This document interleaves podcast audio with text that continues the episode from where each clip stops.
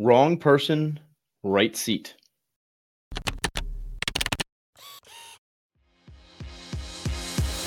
Hey there, I'm Kevin Daisy. And I'm Eric Olson.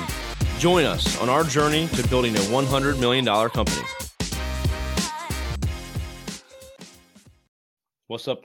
This is Kevin. So, today I'm talking about positions within your company, in your organizational structure, a position or a seat in this case that you've deemed necessary.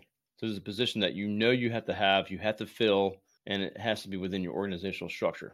And you have one of these seats, and the person that you have currently in this seat is not the right person. So, what you shouldn't do in this case is force that person to continue to do that, or just slide them into some other seat that you don't need. So, we don't want to make up positions, and we've done this in the past, and we like to keep good people, and we like to find a place for them to go. If they're a good cultural fit, we want to try to make it work. But at the end of the day, if you have the seat unfilled because the person that you had and it's just not right, there's not usually a place where you can just make a seat up. Now, if there is a chance that there's another seat that is open and available, and that person would be great for that seat, they're the right fit, then by all means, transition them into that seat if that makes sense.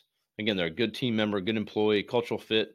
But if you don't have a seat for them, no matter how good they are, you need to let them go. So look at what positions you have you should not have extra people just hanging around and doing stuff.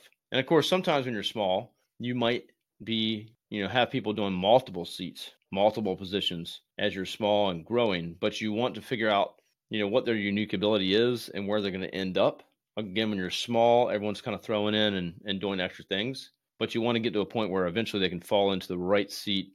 And it's got to be a seat that you need, a position that you need to fill in the company. So, again, if you had the right seat there, but it's the wrong person in it and you have nowhere for them to go, it's going to be in your best interest and in their best interest to let them go and move on to somewhere else.